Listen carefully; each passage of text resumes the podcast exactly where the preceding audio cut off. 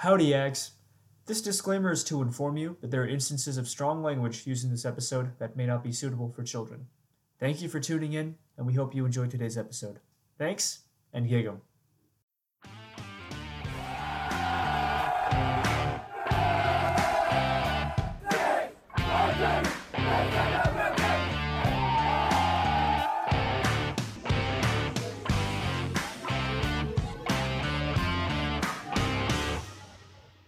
welcome to the Squadron Six podcast, a show dedicated to preserving the history and experiences of Squadron Six, the Corps Cadets, and Texas A&M. I'm Brandon Trevino. I'm a zip here in the outfit, class 21, and my co-host here, Colton. Yes, sir. My name is Colton Brandt. I'm also a Zip, class of 21, along with my, with my other very special co-host. Howdy, I'm Alex Jacob, class of 20. Uh, I had half a year as a zip, but still COVID counts. kind of ruined that. it ruins everything. Um, we'd like to uh, introduce today's uh, special guest for the podcast, um, and we'll we'll get right started. What is your three deep, my good sir? Howdy, y'all. God, I hope I remember to do this right. So, my name is Nick or Nicholas Niazian. I go by Nick. I'm uh, from Houston, Texas, and, or mostly, and uh, I studied. I'm graduated now. I slept through all my classes, but I studied history at Texas A&M, the damn best university in the entire world, and I'm an old ag now. Crazy. enough. Whoop. Yep. Old. Well, cool. Was Let's that get- right? Was that three deep? Oh, Oh, that's that was, that was there you go. you. I got some there. All right. flashbacks to the hallway of all my upperclassmen being like, "I want my three deep right now," and I'm like, "Ah." Nailed Um. I guess this is probably the perfect time. So, for any listeners uh, who have no clue what we're talking about, your, your three deep is your name, your major, and your hometown. And this is something that we are basically required as freshmen to know about each other, uh, especially your upperclassmen. Um, it's just good to know these things in the professional environment where that's how, another way for you to get to know people. But um, I'm going to quit talking. We'll get right started. Get Because this uh, this podcast is about you, Nick. So, Yeah, well, Um, let's, Nah, we man, can start I'm, with I'm the first. happy to you guys talk. Yeah, Sorry, let's go start with the first question. Yeah. So, how did you he- first hear about the Corps? How did I first hear about the Corps? Okay, so um, I've wanted to be in the military since I was five years old, um, and that's just always been the plan.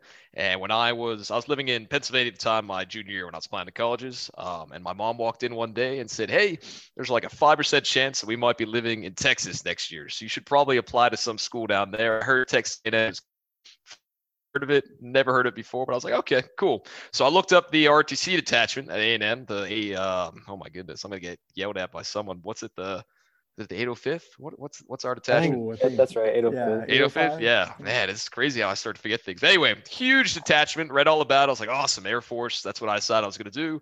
Um, and so I was like, this this seems awesome. So I put in my application for that along with a few other schools. And what do you know? Uh, the day before my senior year of high school, I'd moved down to Texas like four hours before I showed up to my first day of high school. So I took a shower and went to high school and sent my application in for A&M. Um, I did not though read anything about the Corps. so zero understanding that there was a Corps at A&M. I just thought it was detachment 805. Um, so I got accepted to A&M along with other schools, and since A&M was the cheapest and closest, and the detachment seemed great, I put in for it. And when I filled out my application, whatever, it asked if I want to be part of the Corps. Um, and I, when I talked to detachment 805, they said, "Yeah, you got to be in the Corps." And I just assumed that was part of detachment 805. So I checked the box, and my ass showed up the first day, not knowing anything at all about the Corps. So I guess my answer would be, I freaking stumbled into it by accident. There you go. It seems like that happens to a lot of people. yeah, exactly, right. You just kind of get put into Yes. Squadron Six, So or is that we had like- um what's it called? The uh um during the summer when you come in and figure out your classes and all that stuff. What what's it called? The uh NSC. Yes, the new student conference. Yes, exactly. Yeah. So I did my new student conference and I kind of got like an inkling at that point. I was like, huh, this attachment's a little different than the other detachments I've, I've read about. Uh, but they asked me, I went up to the, the Sanders Corps Center, awesome building. I I would love to go back and visit again, mostly just to steal their guns. But um, freaking awesome place. But anyway, we walked up front just like you guys probably did your year, and they say, "What squadron do you want to be in?" And I was like, "What's a good squadron?" And they were like, "Well, they're all good squadrons." I'm like, well, that doesn't really help me. What's a good squadron? And uh, he's like, he's like, "Well, what do you want to do?" And I was like, "I want to be in the military." He's like, "Well, that doesn't help." And I was like, "Sorry, man." so, so I was like, he's like, well, what major are you? I'm like, I, I actually at the time I was an international studies major, but I figured out at my NSC that no way in hell did I want to be that. I love history, so I said history. It's like, oh well, um, history that goes with like three letter agencies. Squadron six is a is a big three letter agency squadron. definitely was not. But anyway, he said it was. Yeah, Yeah, was about to say. He's like, it's a three-letter squadron agency. You should do that one. I was like, cool, sounds good to me. He's like, all right, you're in Squadron Six. And that was it. Yeah, That and was the that's how I ended up in story. There you Squadron. Six. Literally just because that colonel or whatever there was like, yeah, man, you should go in Squadron Six. And I was like, Wow. man, sounds good to me. Wow. Yeah. got got uh, bamboozled in, into the best outfit, right? Yeah, no, I Yeah. lucked out big time. I almost went to Tampon 12 or Squadron 11 or something. Yeah, I lucked out real good that I got in Squadron 6. So, Yeah. Yep. Yep. So, um, you so uh, you j- j- just for uh, our listeners to know as well. So, uh, you were the class of nineteen. Uh, one, so, so that would make you one year ahead of me, but you were not my piss head. And no, I was not your piss head. Right. Yeah. So, could you talk a little bit about that, and um, or maybe maybe I'm going a little bit too fast. Let's talk about your fish year before we get to your Sure. piss head year. Right. So I'm sure, just like everyone else's fish year, um, it was the most awesome, crappiest experience I've ever had. Right. So Of um, course. you would love to go back to it, but you also, as as rose tinted glasses, you uh, put them on, it tends to make everything seem nicer than it probably was. Right. I, I definitely it sucked while I was there, but I loved it. Um, so fish year, I was super motivated. In fact, you could talk to my buddies. I was probably overly motivated uh, when I showed up. See, I thought that to get a scholarship in the Air Force or to succeed in RTC, I needed to succeed in the Corps. Turns out, it doesn't matter at all. Nothing relates. Exactly right. There may have been some correlations, and and trading wise, there's definitely uh, benefits to it. But no one gave a crap what you did in the Corps, and no one knew about it in terms of RTC. Yeah, but I didn't know Yeah. that, so I'm going like balls to the wall. I remember my best friend Molly Campbell, one of our other uh, my buddies. She she gives me crap even now. She's like, "Yeah, you were volunteering for literally everything. Like we all got in trouble because we weren't volunteering as much as you and stuff." Yeah. I was I started out buddies. a bit of a tool in I'd say freshman year, and then I got less toolish while I watched other people who remained nameless get more toolish. So I think I developed decently, but um, and I probably got more cynical along the way too. But uh, fish year was good. Uh, we had a really strong class of pissheads. I would say we didn't really have, and they'll probably hate this, but I didn't think we had that strong a class of upperclassmen.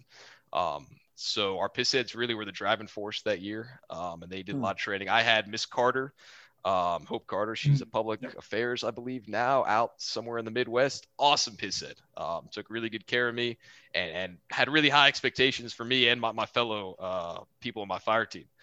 Um, so I got a lot of training there and I started getting into PT. Man, PT sucked. I could still feel the dread in my stomach every day go to PT, which may be strange to you guys because I was like the PT like dude like in later Yeah. years, but I hated PT not because it was hard, but just because it sucked. We just get smoked every single other day. oh my gosh. Um, but it was good That's what I was talking building. to. I was talking to Colin about. it. I was like, I remember waking up and it's like you don't know what you're gonna do, and you get like get your ACUs on, and it's like, oh, we gotta I think put it's on the more- yeah. ACUs, put the boots on. it's more so than not knowing. I think just like the fear of like what of our upper- upperclassmen got cooked for this training time. It's you know.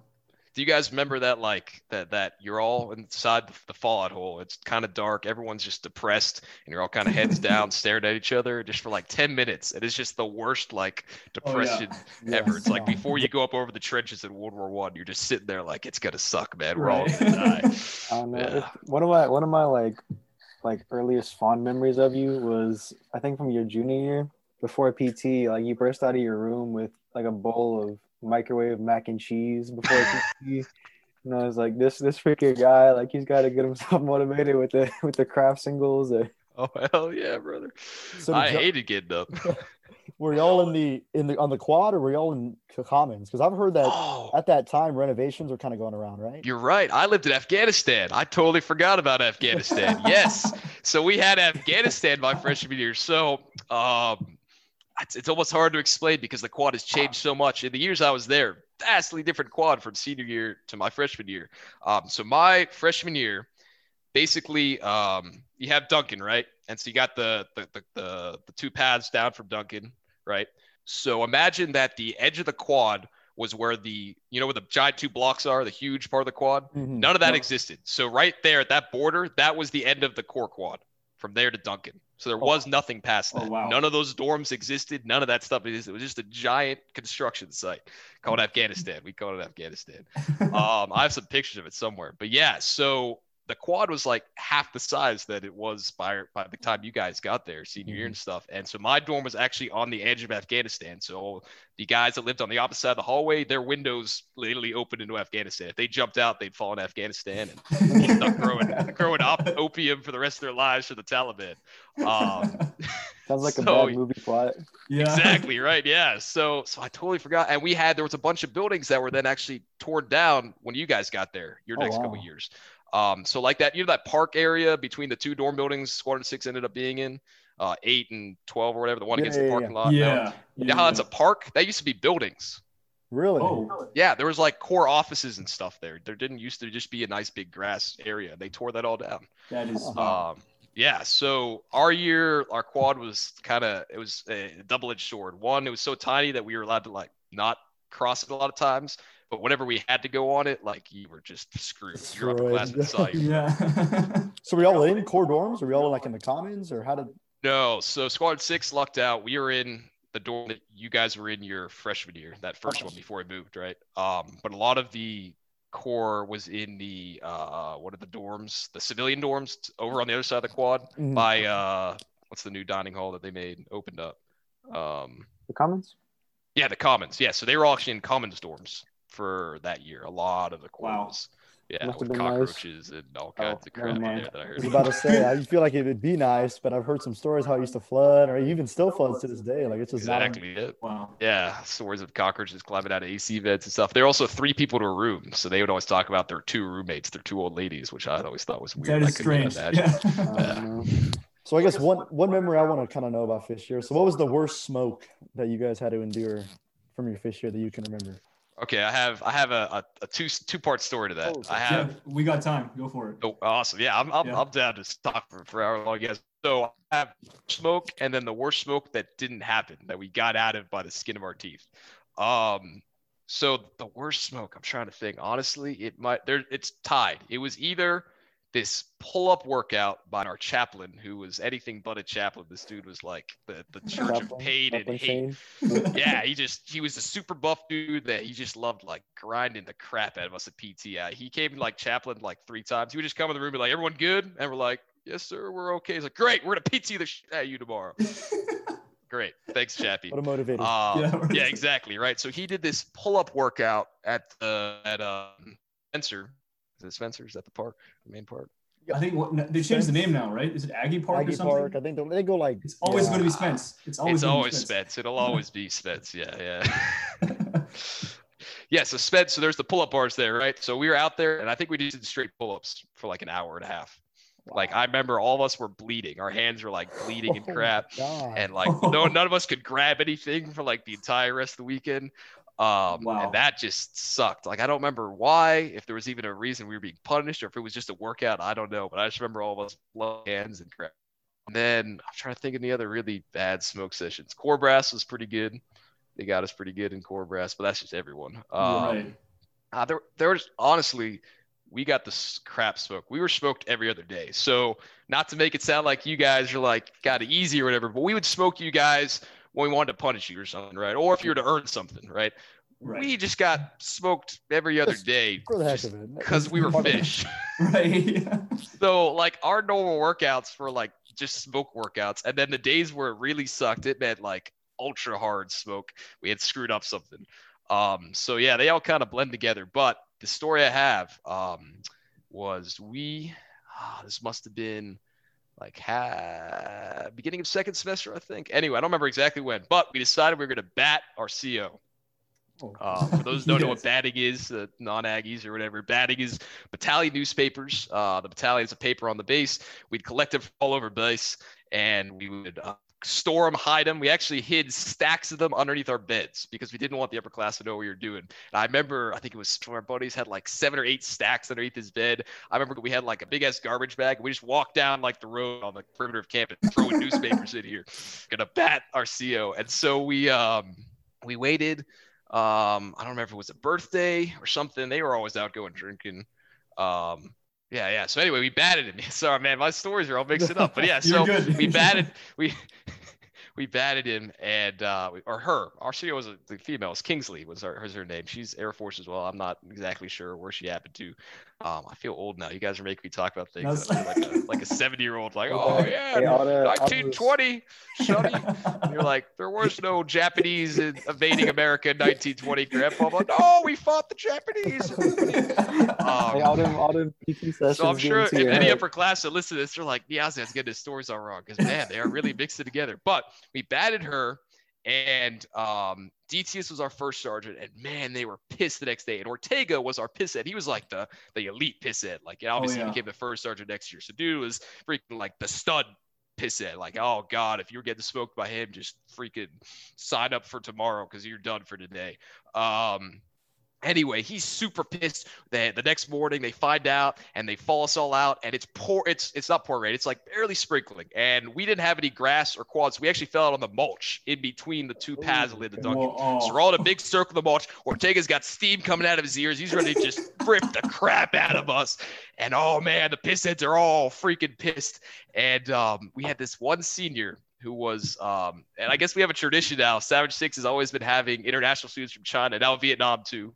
Um, he was the international student, a senior, so he spoke English, but it was a little bit kind of uh, just accent tinged yeah. or whatever. Yeah, no, I don't want to say broken, but he had funny ways of saying word stuff. And he was uh, the academic uh, officer or whatever. He really wasn't very much involved in the smoking side and that kind of stuff. He just really dealt with the other parts of it. Um, so he never was very much involved with that. And so he comes out and I remember he like looks around and we're all in a circle stretching, kind of quivering. We're like, oh God, this is gonna be the end. He's Ortega's ready to just rip our intestines and start strangling us with him. And um, he, he looks around, he looks up and I guess feels like a couple raindrops on his head. And then in his voice, he goes, It's waning. Everyone go inside. And Ortega just like stares at him as a seat as a pisshead and can't say anything to the senior. Right. Just out of nowhere, the senior decides, screw your smoking, screw teaching the freshman a, a, a, a lesson. Go Bro. inside. And we all like look at each other, and I swear for like a second, no one moved. Just everyone just froze. And then his Mr. goes like, "Yeah, everyone go inside." And so we're like, "Okay." So we, hey, we all fell inside. saved y'all. Oh my Hey, God. remember turning around and there's Ortega by himself in the mulch, the tiniest bit of rain falling from the sky, just utter hate on his face, just the utter, utter hate. Oh Steam my coming out of his ears. Oh We man, he have must have been so pissed. And it was a Friday too. So we got the Oh. entire weekend off after batting our CO wow. or first sergeant. I don't remember who we batted, but we batted someone. And then they spoke the crap out of us on Monday. But at that point, you know, the, the trade had left. We were like, Yeah. haha, we got out of it. Yeah. wow. Best day of my the- life. Can't let the quad moms know that we were PTing in the rain. They put a stop to that real quick. It was like three sprinkled raindrops. This dude, I think he got hit with the only raindrops in the entire state of Texas. And, and Ortega, I could just feel him Bro. just like he couldn't do anything. He was just shut down by this damn academic officer senior. Well, okay. yeah. So let's. That was that was really. I mean, that was that was amazing. I love it. let's go into your sophomore year. So talk Okay. about a Yes, little bit that's about yeah. that's what originally you'd asked me about. Yes. Right. Um yeah, so I got I wasn't your piss in, Jacob, which um I don't know. Do you remember the first PT test you did? Yes, yeah, Uh, yeah. Oh, That, that yeah. was during FOW, wasn't it? It was the word F. Yeah, And that's you, want, you want to talk about that for a second? Sure, sure. So um, here, you know, we were uh, compl- I, I don't know. I, we definitely would have had our haircuts by that point. I think uh, um, I it was think yeah. so. It was it was into like somewhere deep into the 10 days of FOW. And uh, we're told that we're going to go to Reed Arena and uh, do our first um, fitness exam. And so I remember that uh, I remember meeting you uh, as a prospect in high school. And I don't know if you remember that interaction, but I was, you know, I had was it on one of the dorm visits? You guys came in? Yes, I do remember that. Yes, I do. Yeah. because I had what is it, your buddies, they had told me that you were faking your accent. Yeah, And so me every single one of my buddies said that. Right. To all the girls I tried to date too, I screwed so when my you walk, yeah, so when you walked in the room, uh, I was visiting from high school and stuff, and uh, that was what they told me to ask you. And so when I asked you, you just like got up and walked out of the room. You're like, I'm not dealing with this prospect. Forget that. I remember that. Well, yeah, if we fast forward to later on um, that summer. so, so fast forward to that summer when uh, we're doing FOW, we're doing our first uh, fitness exam, and um, Niazian was uh, the guy who's who's uh, counting my push-ups and my sit-ups, and so yeah, he that's that's where I'd say we first officially like our longest interaction. I would say before the year started and everything, and um, then yeah, we. I was looking forward to, you know, it was the greatest news when I heard that you were coming back to six after, uh, Ah, you're. Oh, of course, dude. But yeah, yeah, I want to hear your side of. of Yes. So yeah. So I was your strange enough. I encountered first day, and so I kind of like watched you, and there was a couple other your buddies that I encountered early on my piss head year. So I was um so end of Savage sixth year, uh, a new outfit just like ours had been stood up back I think in 2013. Um, I know my senior class when I was a freshman was actually the first Savage six class that was homegrown, which meant that they had started as Savage six freshmen, or maybe they were, or sorry, the juniors. I don't know. One of the class, maybe it was the junior class, but up until that point, there had been people pulled. And so it was like an amalgamation because they just started an outfit. So they wanted to do the same thing with Squadron 5, the Filthy Fifth, um, which still exists today, I assume, Mhm. unless they've been E6 again. But They're still here. They're Uh, still here. They're still here, yeah. you guys got to try harder. But um, so they stood it up. Um, it was gonna it was gonna start to be a new squadron. The start of my sophomore year. So at the end of my freshman year, the CO, uh, she's a lieutenant actually at Dyess right now, but um, opened and started a new outfit, and I got offered the opportunity to help start that new outfit. She came and asked me. I was uh, a real POS in my outfit, and so they were just like, "Yeah, we gotta get rid of him now." But um, joking, joking. But anyway, I guess I was doing all right. People thought I was pretty decent fish, so they offered me an opportunity to come help start this outfit. And um, I really liked my six buddies, but I, my mentors at the time and people said, "Yeah, man, it's good, good opportunity to go experience uh, another another unit um, and have a chance to start something new and all that kind of stuff." And at the same time, and I think a lot of my buddies agree, um, I think our upper levels of our unit that we saw of six were I don't think we're necessarily the strongest. I think there were a lot of issues with six uh, when I came in my freshman year, and so I kind of was like, Yep, "Eh." definitely. I wasn't necessarily the happiest about being in six. I love my buddy class, but didn't really want to necessarily stay in six um, Sure. at the time. And so I decided, screw it, new opportunity, chance to develop myself, and went to five. Um, and so I started We're- as we're a better. We're better now, though. I promise. Oh yeah, you're miles better. The fact that Colton Brandt is in Savage Six is just it That's just right. Oh, yeah, increases exactly. the greatness That's of what we tell Savage people Six. we're recruiting. You know, it's like we used to say we had we had Rick Perry as an alumni, and now we say Yes, we have Colton Brent, Brandt. yeah. You gotta be you gotta become the governor of Texas Okay, just so we So can. Uh, I do, bro. I got to be the president of Texas, the supreme President chancellor. of Texas. Supreme s- Chancellor of Chancellor, Texas. Chancellor. no, no one tell Colton Okay. how the actual government works. I think. Hey. I'm an hey, I'm an accounting major, not a history major. Listen. okay, I know that's not hey. that's where you went wrong, man. You should have been a history major. Okay, I do. I do have to head to head to my shift at work. I got to go give a tour. But before I leave, I want everyone to hear the way that Niazian says hi. Hi. Howdy. Oi, not oi. Oi. Oi, mate. There it is. oi, oi, oi. It. I love it. Well, you have a bloody good day, mate. Oh, it's I good to see give you. my- Take it, Where were we? Where was uh, I? Squadron five. Squadron five. Yes, Squadron, quarter five, five. Yes. yeah. So, um, so that's so I went to start up that outfit, and I spent my pisshead year um with that outfit helping set it up. I actually am the one that came up with their uh their catchphrase, "They hit the dirt." That was like my main contribution. You're I came up with that. Yes, so that was mine. So the thing they got on the back of their shirts, everything, I came up with "hit the dirt." Look everything else, legacy. everyone else came up with. Legacy you leave right That's there. Exactly There right. Like, and sometimes some people are like, oh, someone else came up." Like, uh, uh, uh, I don't claim anything except hit the dirt. I don't even want anything to do with that. That's going. I'm six all the way, but I came up with hit the dirt. How, how did that come up? Um, Uh, what uh, was there like a, a focus meeting or something? We're like, all right, we need some like a chance. Yes. chant. So it's- Yeah, so early in the year, or I guess probably in the summer, or maybe it was the end of freshman year, we, we had to figure out all the things that the squadron would do, like our autos and our our form, our SOPs and everything, right? yeah. and yeah. as piss heads, we had a lot um, doing it because I, along with three or four of the piss heads, were the cadre um, for uh, FOW and all that. And so that was one of the things we had to figure out was like, what was our going to be like our like thing they yelled?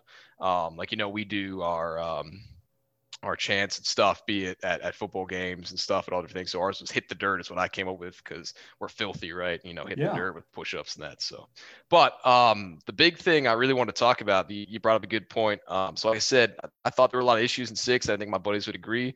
Um, and I think as we went up in the years, we fixed a lot of those issues, and you guys continued on to make it far better than we ever could have. Um, but the thing I learned, and I guess my biggest mis- regret in the Corps, is really going to Squadron Five. And it's not necessarily because Squadron Five was bad, but I didn't realize fully yet, and it wasn't proven to me, I guess, until I made this choice how much my buddies mattered to me um, in, in in in the Corps, and that really at the end of the day, and I full heartedly believe it to this day, they're the only reason the Corps was worth doing um, was my buddies. And so i my biggest regret is i'm lost out on a year of spending that time with my buddies in, in squadron six and you guys saw me up in their hallway and i constantly was up there and stuff and it's not Yeah. to say that the people in five were bad or anything and i have some good friendships in five but my home was in six and my home was with my buddies and so um, i wish that i had stayed with six and i got back as soon as i could as soon as i could Yeah. junior year i came right back Yeah, we're, we're so glad you did. We're I was just about to say, appreciate. I know that's a, that's a lot of motivation for people as their buddies. I mean, I, I had talked to a lot of people that don't want to go, you know, maybe not necessarily want to go to staff or anything because I mean they don't want to miss out on on those relationships, you know. Because you're right. I mean, one year that's a big, I mean that's a big gap. That's a big gap in in the Corps at least. Absolutely. Yeah. I mean, those some of those staff things they're great opportunities and and I don't want to sound cynical, but at the end of the day, you have an entire life of opportunities. You only get four years of your buddies, man. I would trade almost Right. anything to just go back and spend another another month in that in that dorm with all my buddies kicking in their doors and doing dumb things and going to events and sucking it up for all the stupid suck stuff and uh, that's Yeah. it's just the best thing ever, man. Nothing else in the Corps matters comparatively. Nothing at all. No, I agree. And like, it, there's something that I definitely took for granted. And like going into, uh, was it being being the class that I guess like the last time something like this sort of happened, but not comparing the the global, uh, you know, setting in any way. But like the only other class I think that didn't get to March final review or be able to do March browser and stuff like that, I think was uh, the one that got commissioned to World War One.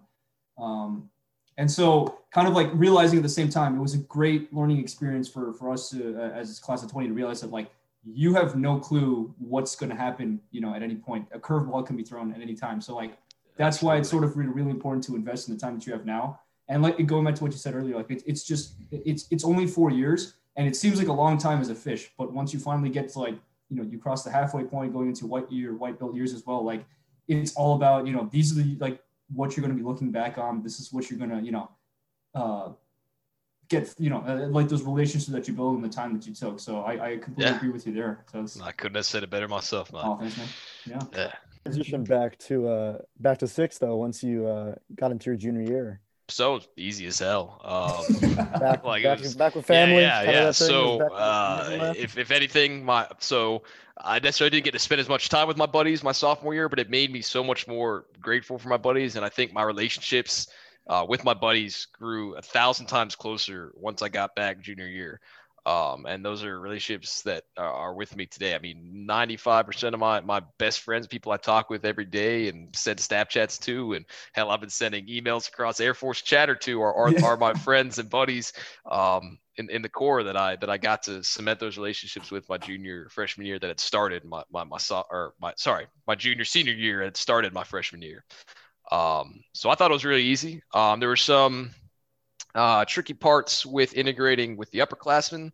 Uh, the seniors were uh, happy to have were happy to have me back, um, but I know there was some kind of uh, he took his time out, so we aren't necessarily looking to you know uh, give him all the responsibilities or let him you know kind of take point. He's kind of still an outsider, and I had to deal with that a little bit my, my junior year. Me, I'm just go getter. I Oh, didn't yeah. give a hell kind of thing. So I was a training sergeant. I don't know if I wasn't cadre um, my junior year, probably because I had left and come back. And um, that was too bad because I like getting to work with the guys and getting that first eyes on. But I took it to heart, training sergeant. And um, I mean, our first sergeant, Haley Nauman, was a goddamn badass. Um, and Oh, yeah. luckily, between her, me, uh, Molly Campbell, and uh, all of our other bag buddies, nah, You definitely created a great Um, training environment for us as fish, though. Yeah. I'll let you Oh, know. yeah. I mean, we, we took it we took it as much as we could and, Yeah. and I, I don't think there were really any issues and we did a lot of good work and a lot of stuff and we carried that outfit as much as we could um, and so pretty easy to So I got to ask in. though, how was it culture wise? You said you know six was a lot different when you were there, culture wise. How was that from? Because we know I mean it's changed completely, and I'm sure from how it is now that you know. But I guess like going from fish year, going back even junior year when you know we were fish, and what was that? yeah so uh, i think six at least in starting my freshman year and, and through to uh, the, all the upclass of us there was always this problem of like you had a couple people in each class here that like really like gave it their all and did their hard work and stuff and i'm sure we can all think of who those people were in the different years and then we had a lot of bags bags What apathy? and I say the years above me, the bags like didn't do much of anything, right? Um, the nice thing about my class, and maybe I'm just being biased, but my class, we might have had bags, but even my buddies that were bags still did stuff. Like they still came to stuff and, and did stuff and were very much an integral part of the outfit. And they brought important pieces, right? So just because not every one of our seniors showed to PT, the difference was the upperclassmen didn't show up to PT, you never saw them anywhere. Maybe our guys weren't running PT all the time, but they were running the barbecue, running the academic, running the extra events and that kind of stuff. And so our class um, was really just really good at doing all kinds of stuff and creating more of a, a family environment that I necessarily don't think the upper the years above us necessarily were, were as good at. Mm-hmm. And maybe they were, maybe I didn't see it. Um, but I think our year really came together and we're like, hey man, not all of us want to do the same things, but we all love being each other's buddies. We all love trading our fish and and and being proud of Savage Six. Um, and so we all found our niche, our niche, niche, niche, niche. Yeah, I'm not. not yeah. but um, we all found our niche, and I can name every single one of our buddies. Um, I'd say when I came back junior, because we lost the whole freshman year, but all the ones that came back and that were all together junior, every single one of them did contributed in some way mm-hmm. to the outfit. And I think that was kind of the start of the change of the culture. And I think hopefully that kind of transferred to you guys oh, as years went down. Um, that everyone maybe wasn't in the top leadership role. Um, and I can talk about the weird politics and all the crap that goes on in Corps staff and all that. oh yeah, no, it still it still yeah. happens to this day. Exactly right. But the nice thing was, despite all that crap and not everyone being in the leadership position, everyone did something and contributed something and took leadership in one part. And I think I've seen that with your guys' years as you went on, um, and the little pieces I see through Facebook and stuff. I think that's still happening. And I think that was an important culture shift. Was just because you're not the first sergeant, you're not the platoon leader, you're not the CEO or whatever doesn't mean you're, you're, you're worthless. And uh, sometimes it takes some people that are like, dude, screw the Corps, man. That's cynical BS to actually come up with some of the best ideas and some of my most fond memories. Um, they give a crap about the Corps structure stuff. They give a crap about buddies and doing stuff. And that's way more important to me. Definitely. So. Oh, I completely agree. Yeah, no, that's huge. That's huge. So kind of going um, back to uh, positions that you had in the outfit, could you talk a little bit about um, the approach that you sort of took, like uh, especially going your white belt years, that transition of going from from butt to zip, where uh, you with training going into junior year as well, right?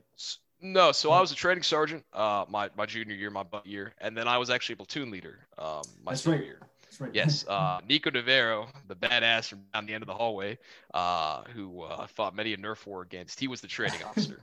Um, and he and he's an outstanding trading officer. Actually, and I'm going to give a shout out to him right now. Hopefully, he listens to this. I was uh, I've been running trading for my guys here at the Air Force Base, and uh, the other day I was like, man, I was like, I swear I had some cool. I was trying to. We're we're uh, since COVID's kind of going away, we're starting to do PT again on the Air Force. I was like, yeah, I'm yeah. gonna go try to find like all our old training plans that Nico made ju- senior year and I made junior year um, in the folders in the Savage Six drives because we I still have access to those. And so I was digging through there and I happened upon Nico's like folder of like all his stuff. And man, that dude did work. Like he did a hell of a lot of work. There's some damn good looking stuff there. You guys yeah. probably still hopefully use some of it. And he came with all kinds of detailed uh, WARNOs and CONOPS and training plans for all kinds of stuff. Um, yeah, so badass dude. Shout out to him. Yeah, I, I definitely like remember. as I mean, a trading officer. I mean, heck, pisshead year. I mean, us getting those plans. I mean, y'all made them and we executed them, and it was. I mean, it was like clockwork. Yeah, I mean, exactly. Were, those, yeah. those training plans are good to follow. I mean, they they smoked them too. I mean, you can talk to 22 about that. I mean, they know about it. they freaking killed it. Yeah. Sure. Yeah. So I, I, got a chance to to tag team that. Nico and I are, are super close guys, are super close buddies, as you guys probably saw. And um, so we worked a lot together on that. But that wasn't my primary duty. Um, I was a platoon leader, so I was more responsible for for the people. And something that uh, I'm proud of, and that I, I really tried to focus on my, my junior year. I really went hard on the training, right? And I tried to just help not only with PT, but all kinds of training, right? And there's a lot of times, hell, the piss it, you guys can talk about. I, I think every single day I came into the room, no matter if we was because we did PT, if we did rack drills, if we did marching, whatever we did, any kind of training, I came in the room afterwards and was like, all right, let's debrief. I tried to do that every single yeah. day. Yeah. Um, yeah and that was great and that but it was a very specific thing. It was still the whole training but it was just training. And so my senior year i guess the transition was i went from focusing on developing people in all the training aspects to trying to develop people in all aspects. Yeah. Um and i think you you find that you found out last year jacob in the short time you had you're probably finding out now trevino that it's kind of hard to develop, especially your fish and your piss heads, the lower levels, when you're stuck up at this top level because you just don't necessarily you have so many people under you, right? That is definitely Um, true. And that it takes a lot of practice and it's a lot of um, learning of how to affect that change and take care of people when you're so many levels higher Yep. than those people. When you can't just kick at every single person's door and talk to every single fish. Yep. Right. Um, yeah, and and, and that's uh, something that served me well in the Air Force. The whole, yeah no I'm, that, that's that's definitely something we should uh, dive into as well because like i think um i remember you know coming coming kicking down your door and coming and chatting with you and Yazian and stuff like where we would i think the conclusion that i came to uh, i think i expressed this to you as well was that basically like you figure out what your role is supposed to be when you're starting the next one you know um, like you figure out what you know what is a piss head is supposed to be when you become a junior and so on and so forth like you know what, So what I don't- fix- Did I ever did I ever tell you I, I said it a lot. I was not a good piss head until my junior year. And I was not a good junior until my senior year. And Oh, I kind of figured all out my senior year by like the end of senior year. Yeah. Oh, we knew all about the gray belting. Don't worry. Oh, wow, that, that wounds me Yeah. deeply. Shite. Oh, no. Um, no, no, no. no, no, I mean I did. Oh, I definitely did gray belt a bit. I'll, t- I'll wear that gray Oh, belt like yeah. a bandolier while I'm Yeah, naked with just a 12th man towel on me. That's but right. um, yeah, but absolutely, I, especially my piss head year. Um, and maybe the part of it was I had a very different experience at five, but I did not understand what really made a good piss head until I was into my junior year. Um, and I think you're absolutely right that that that um, I think that's just kind of the way it goes because no one's going to be perfect when they start a job, um, and that's just the, the, the virtue of, of learning. Um, but yeah, I really uh, couldn't agree more, man. Like Yeah. that's that's yeah, that's 100 percent true. And I think one thing that we even now because we're going through transition training, so we're you know we're talking to the freshmen about it, the sophomores, and all that kind of stuff. And I think it's interesting how much the idea of a piss head has changed in the span of four years. I mean, I know what you know. We know what it was like. Oh, has, it, has it gotten worse as after I Oh. left? Has it continued to go downhill? it, it's it's a lot. I mean, it's just different. You know, it's that that view of that coach. You know, Oh, and that's a it's very very good political answer. I mean, you know, you know, I mean, and yes, and, and you know the kind of piss head we all were. I mean, I, you know, was definitely stressed back then. And so it's definitely interesting talking and how, I mean, I always thought it was just kind of a cookie cutter. You got to yell, you got to get on them. And so where it wasn't, at least from my point of view, it didn't seem there was always a lot of leeway in what, you know, you can't really show a lot of emotion to the freshmen. You know, Right. you got to figure how to do that. And so, whereas now And- it's, it's different for sure. because I think like Sure. what's what's the real uh, I'd say like issue that I'm seeing is that they're blurring the lines between piss head and, and butt, you know, and so if like if the whole point of because there's supposed to be distinct roles where if there's nothing really separating your you know your your sophomores from your juniors, then why like what, what's the point of having those two separate Why are you making such a distinction out of them? Absolutely. you Yeah. know so um, there's i think a lot of a lot more figuring out and experimenting that'll need to be done especially with the transitioning to a different style of you know leadership model and stuff like that and a newer kind of Corps but i think i think definitely like these years are, are more dedicated to figuring out how to navigate through that and figure out what those distinct roles are going to be but I definitely think, I mean, with with different things, I mean, positives have come out. I mean, I really do think how much they talk to each other and get mentored as a piss head to a fish is, is very beneficial. Because I mean, yeah I remember when I was a fish. I mean, I don't know if I really ever talked to my piss heads that much. I mean, to be honest, I did. I think you know, I we knew my fire team leader. I think he came in once or twice, and that was really it. I mean, there was definitely not a lot of talking. I think when I was a freshman, And I'm sure. It was and I think that 100% is, is a great is one of the, the positives of, of that Sure. trajectory of how piss heads and, and butts have changed. Um, I think I think that the, the, the way I kind of always looked at it is a piss head should be hated but respected. Mhm. So if if if Yeah. you if you like your piss head, then he's he's doing his job wrong, basically, right? Because Yeah. juniors Yeah. are there to be liked and mentored and and be mentored by and respected. But a piss head really is there to take care of you, no matter if you want to.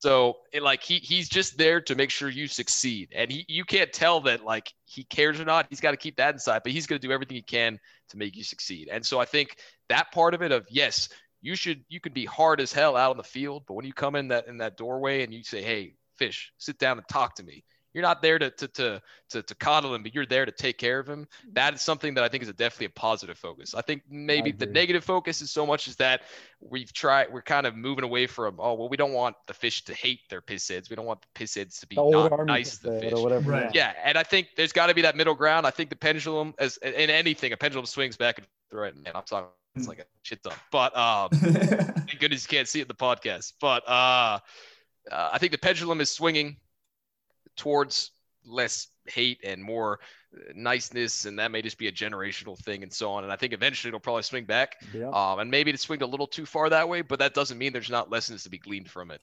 Um, Right. Yeah. So that's the the quick three four minute uh, breakdown of mm, the Corps is stupid, but I guess I can respect some of the Yeah, things. you're right, right. right right um, but i think yeah like it, it comes from a from a place of uh, of uh, for all of us like you know because we've all the Corps means i'd say in a lot of ways the same thing to us where like this is something that shaped us and helped us you know grow in so many different ways. But so we don't want to see it turn into something that you know uh, we, we wanted to still you know help future generations. We wanted to still bring future generations together and stuff like that. So for uh, well when we're i guess when we're seeing that change it, it can be a little bit uh, kind of like a you know a blindside uh, sort of effect where it's coming out of, of nowhere because you're like well you, if, if these changes could ultimately if you follow this thread might change the, ultimately what the Corps is about and Yeah. then we don't want those freshmen to lose the entire experience we don't want like all, all the way from freshmen to seniors we don't want them to lose the entire experience of of experience every little you know nuance that the Corps has to offer because all that is so valuable Yeah, and I mean, I can talk like firsthand with that. I, mean, I think we've all experienced that, but especially with COVID, I mean, the Corps is nothing like you know it was even last year. I mean, you know, it's so much change of you know you can't greet on the wall, and there's no more Duncan. I mean, there's, I mean, a lot is is changed. Thank where- God. Screw Yeah, Duncan. yeah, no, I mean, Right.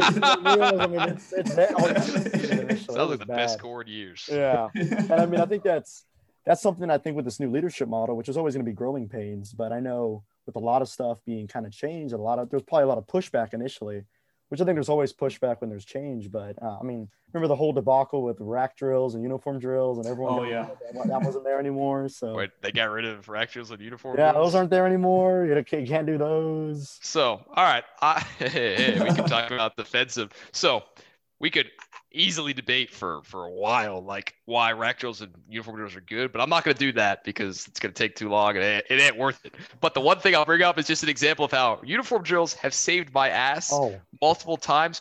The, the, the act of a uniform drill. So ignore the, the the leadership, the training attributes, all that stuff. The both sides debate, right? Ignore all that for a second. Purely the act of uniform drills. Literally, last week saved my ass. So last week I'm out on duty or whatever, and um, I'd stripped down to uh, clean weapons and shit because we got all kinds of grime and stuff on me, and I don't want to get my uniform all dirty, right? So I'm in basically nothing, just skit like shorts and a shirt, shirt, right? Cleaning my weapons, and we get a call that I got to go do something. And I tell you, man, I was like, uniform drill, easy. Yeah. sleazy. I freaking threw all my stuff in like 20 seconds. I had my top off, blouse, socks on, blouse up, put boots on, armor on top of that, hat on top of that. Probably shined my boots in quick 20 seconds because freaking my upperclassman told Right, me to. right, and I was right. out, right? And I look over to my side and there's like another couple dudes and they're still like freaking trying to put crap on. It took them three, four more minutes. Um, and I, I- there's been like, I can't think of off the top of my head, but it's been like five or six times in just the past year where I've just need to get somewhere really quick and dressed and uniform drill saved oh my ass yeah, Yeah. yeah. and I just thought it was funny. Um, That's that's, not necessarily a, a proof that it should happen. Like I said, there's a whole debate about the training attributes, but just purely on the active. Oh, the itself. practicality of it. Hell yeah, brother. That's just great, man. That's that's what my piss head told me. Um, my freshman year about field training, which field training is a joke, but she was like, at field training, they're gonna tell you to get in your your uniform in like 25 seconds. It was like five minutes. Like freaking the kid from University of Dakota was like crying into his into his uh, dress shoes because he couldn't put on his blues in five minutes. Anyway, he was like, it's gonna be 30 seconds, and that's all they give you to switch from ABUs to blues. And and I mean, it was kind of true. Like it was, yeah, it served me well. Maybe not at field training, but it served me well overall. I've actually had to use my uniform drill skills just be I was fast. just about to say. That's the, yeah Thirty seconds to wire it and wear it. I mean, you- you don't- you Exactly, right. learn it. Exactly. I guess that, that's a, a perfect segue into asking you about um, your role in the military and the Air Force and, and uh, how that's been going and everything. And Sure. um, yeah. yeah, because you, you were actually our first uh, guest who has uh, any mil, you know, a military advice, military experience and stuff like that. So um, Well, we'd I'm, I'm to- still yeah. uh I'm still a green LT. I make fun of myself all the time. I've been I'm coming on. I'll make two years of active duty this September. I entered active duty the day after my birthday, actually. Um, so I'm a, a year and a half of active duty right now. Um, so yeah, I'm happy to talk about it. Um, so right now, I'm a security forces flight commander at Spangdahlem Air Base, which is located in southwestern Germany, right near the border of Luxembourg and France. If you're a, a history nut like me, you'll know that this is actually pretty much Battle of the Bulge region, or right to the east of Battle of the Bulge. So Patton Wow. is buried uh, just down the road from me Wow, instead of okay. Luxembourg way. with a massive, yeah, it's only about 40 minutes from me, and then Bastogne's about 55 minutes from me. Um, so when I drive through the woods every day, I can almost, I can imagine Germans setting up foxholes and Americans fighting through and stuff. Yeah. Um, but yeah, so I'm stationed here. Spangdahlem Air Base is, a, is an F-16 fighter squadron base primarily. That's their main mission right now. Um, with uh, stuff going on in the news, you may have heard about troop movement stuff. So originally things may have been changing, but luckily right now it's not.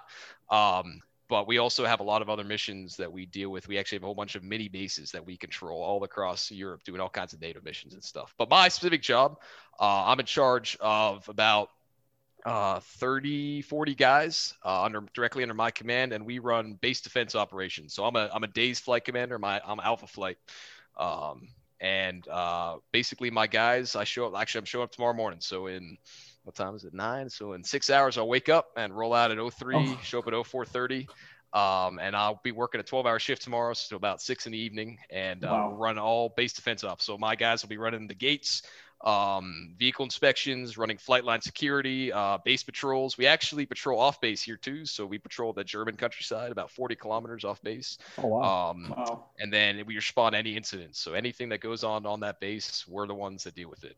Um, and I'm responsible for them at the at that level.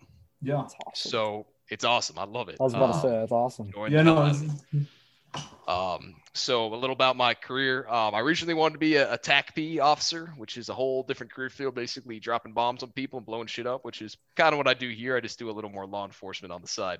Um, but unfortunately, uh, started with that and act duty, broke my foot um, halfway through the schoolhouse, and so I switched over to SF, and it kind of worked out well because I was never going to go to Europe as a TACP, but my first assignment ended up being Europe here. So this is where I ended up. Um, and I'll be doing this. I'm here for two years till October 2022, uh, maybe longer. We'll see if I get extended. I'll be rocking as a, a flight commander for probably about another eight months on different time periods, doing stuff. I do a bunch of other duties on the side. Um, and then eventually I'll roll over and run the logistics side of the squadron for a bit to get that experience and then go from there. So Awesome. I don't know if they is have any- Yeah. any incredible. questions or anything or anything specific you want to know about or just talk about. But I was about to say, I'm sure uh, it seems like you went from waking up early in the Corps to waking up early, uh, even earlier. brother. I mean, it was such a bad call in hindsight. yeah, no, I remember it. I, ev- so I hate waking up, and I hated waking up in the Corps every day. And in the Corps, I would go to bed around two to two or three, and I'd wake up at five thirty. Um, and God, it sucked, and I did it every day. And I was like, once I get in the Air Force, once I graduate, I'm never gonna wake up early again. I picked the completely wrong job to never wake up early again. All my other lieutenants here wake up at like eight and get to work at nine and get out by three, and I'm waking my ass up at 0300 when the freaking moon's still out. Um, yeah, it sucks, but it is what it is. And the difference, I mean, uh, I hate waking up, but as soon as I'm up and I'm, I'm moving and I got to go shave and everything, as soon as I, I get to the base, dude, I got a shit grin on my face every time I drive to that base. Just seeing, like, I'm, I'm fine in the Air Force. Like I said, I've been dreaming of being in the Air Force since I was five years old, and it still hits me every day that, like, I'm, That's I'm awesome. actually doing it. So once I'm awake, it's all good. But yeah, Yeah. it's a bit. um, you definitely shown an interest in um, getting uh, knowing what other cultures and history and, and, and all that stuff. So within because because I don't want to you know you to put you in the position where you're saying like going going into security or, or any of that, but like if you could talk about a little bit of what it's like to kind of now be plugged in into a different culture in a different country and stuff, and has that you know that learning curve and, and stuff like that is now that you're meeting people and kind of you know going face to face interactions, how has that been for you? Uh, so that's a great question. Um, I feel like unfortunately I can't answer it as much as I'd like to because COVID is big here as it is in the United States, right? Gotcha. Yeah. So so things have so we're in a lockdown in Germany, just like the United States, um, maybe a little bit more stringent, but it's about the same lockdown. So unfortunately, things have been closed. Right now, I'm on a two-hour radius that I can travel, so I can go out two hours anywhere in Germany, but borders are closed, so I can't even cross into Luxembourg, France. So Oh, wow. so unfortunately, I haven't gotten explore much. But um, as you said, I'm dude, I'm super excited. I'm living in heaven right now. There's thousands of years of history and culture and, and people and foods and, and languages that I suck at speaking. That it's just I love it, man. Um, Yeah. So I've been I've been trying to learn a little German. Um, but a cool piece that I can tell you. So even though I haven't had much chance to interact with with people, um, I do live. I actually have a house, so I live in in Germany. Uh, no, I don't live on base. Um, I live in a little town. but It's a little farming town. You know me. I'm a country boy, and I hated being stuck in the city these past few years after college. And so I wanted to live in a small little country town, and that's what I do. I'm surrounded on all four sides by countryside. Wow. Um, Yeah. I'm about 15 minutes from the base, and it's beautiful every day. I go run or walk, and there's all kinds of wildlife and stuff. Um, and the people are super nice. The little bit that I've interacted with them, uh, my next door neighbor is is my landlord's father-in-law. Uh, they're super nice people. Um, so that's really cool, and I've enjoyed that part of it. And people are people. I mean, Germans are, are unique. But the cool, the one piece of German interaction that I've had a lot of is actually at work. So I didn't realize this till I got here, but we actually have I have Germans that work for me. Um, they're Okay. called CSUs. Um, I can't tell you what exactly the acronym, but it basically means they're local nationals that are paramilitary. So they actually work for the United States Air Force. They're civilian, or I guess they're they're contractors. Would be Okay. basically the best way to put it. Um, and so under my flight, I actually have four um, CSUs that work for me. Um, they've been working at Spangdahlem, some of them almost 10, 15 years. Um, and they work security functions and all that kind of stuff. And so they're Germans. They grew up in Germany. One or two grew up in Germany. I think one grew up in Poland. Uh, actually, I think three, three of the four group in Germany. But they, they speak German. They're Germans or Europeans at least.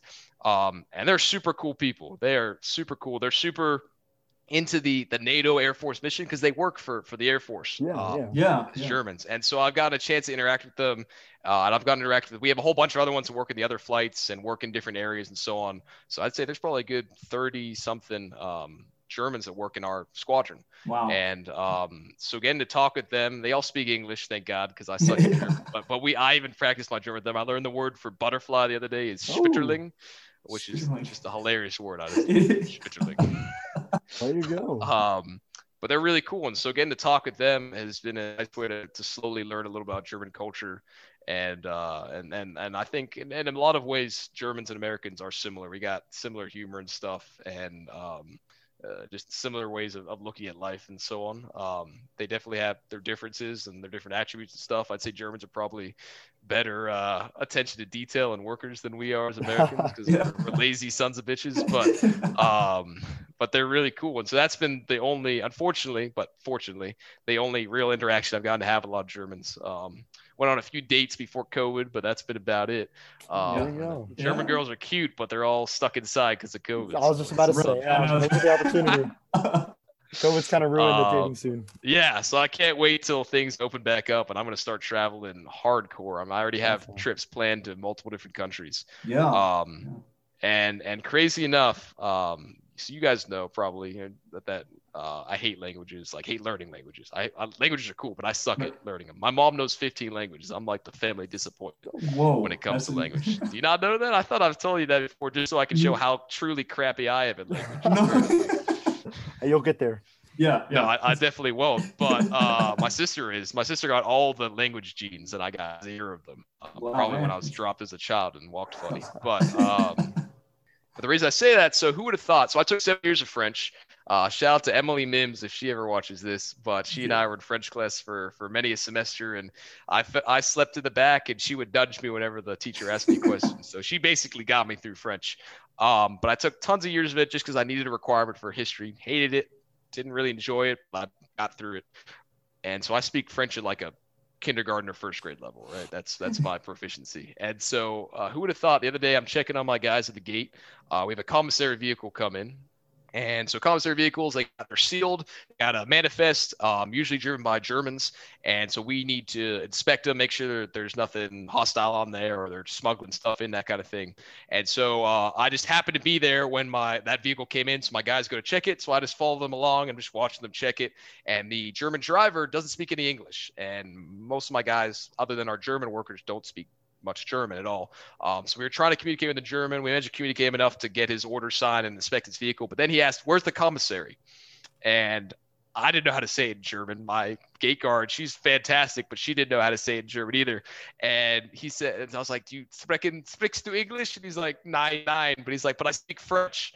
And I was like, "Ah." And go. somehow, man, somehow I remembered three words of French. I remembered a droite and a gauche, which is left and right. And so, like with my hands and a droite left, I was like a droite and und as a droite, and I managed to bullshit out some French, and he was like, "Ah, oui, oui, merci," and I was like, "Merci, uh, and the dude made it. And who would have thought, man, that I my seven years of crappy sleeping through French, I'd remember just enough to tell this But German guy it driving an. American vehicle to an American base. There Crazy. you go. It applied. I was going to be kind of curious with how do you feel that? Because I know there's a bunch. There's probably people, if anybody watches that are prospects or high schoolers or even freshman or sophomore that are doing ROTC. Do you feel that, um, you know, being in the Corps and all that really prepared you for you when you entered into the Air Force?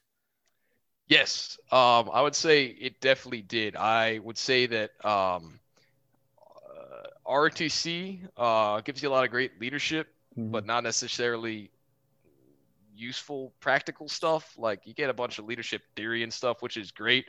Um, primarily though, and and the Corps I'd say gives you a bit more practical stuff. Mhm. Um, but the big things that come from both the Corps and RTC actually have nothing to do with the teaching. So it comes with the confidence and the ability to work with people and all the things you learn about of how to interact with people. I would say that when I when I started the Corps versus when I left the Corps, yeah, I, I knew things, dude. I could march in my freaking sleep and I could yell at people and crap. But the things that were vastly different between me as a freshman and a senior was how I could interact with people. I completely different person um, interacting with people my freshman year to, to senior. And I guess it's kind of hard to describe because you guys didn't know me my freshman year, but my buddies probably agree. And I think all my buddies are the same. We all, I, I'm a much more developed person than I was when I started freshman year. Mhm. Um, and I think that's just because of all the experiences that I got. That's not necessarily things that I was taught in classes, but that the experience I had just doing things and, and Yeah. working through things and running things and all that kind of stuff. And that has served me really well um, in in the Air Force and just in life. Um, I, I I lucked out that my four years between things I did and the buddies I had, I really figured out who I was and, and what I was. Um, and I managed to take that and stick it to this track that I've been trying to drive on since I was five years old to be in the military. And it just congealed into this great piece of crap that I am. And so, um, yeah. so so it worked out well. So yes. So and you guys know me. I'm a cynical guy. I always call out. I'll tell you, man. Most RTC, most of the Corps is BS. It's bull. It doesn't matter. It's not worth anything. It's a lot of crap. But the things that do matter are the people, the experiences of those people, and the things that you do with them and for them. Mhm. Um, and and that is what I will remember both fondly because it, it matters to me, but also because it it developed me. Um, and that's the stuff I got out of both the Corps and RTC.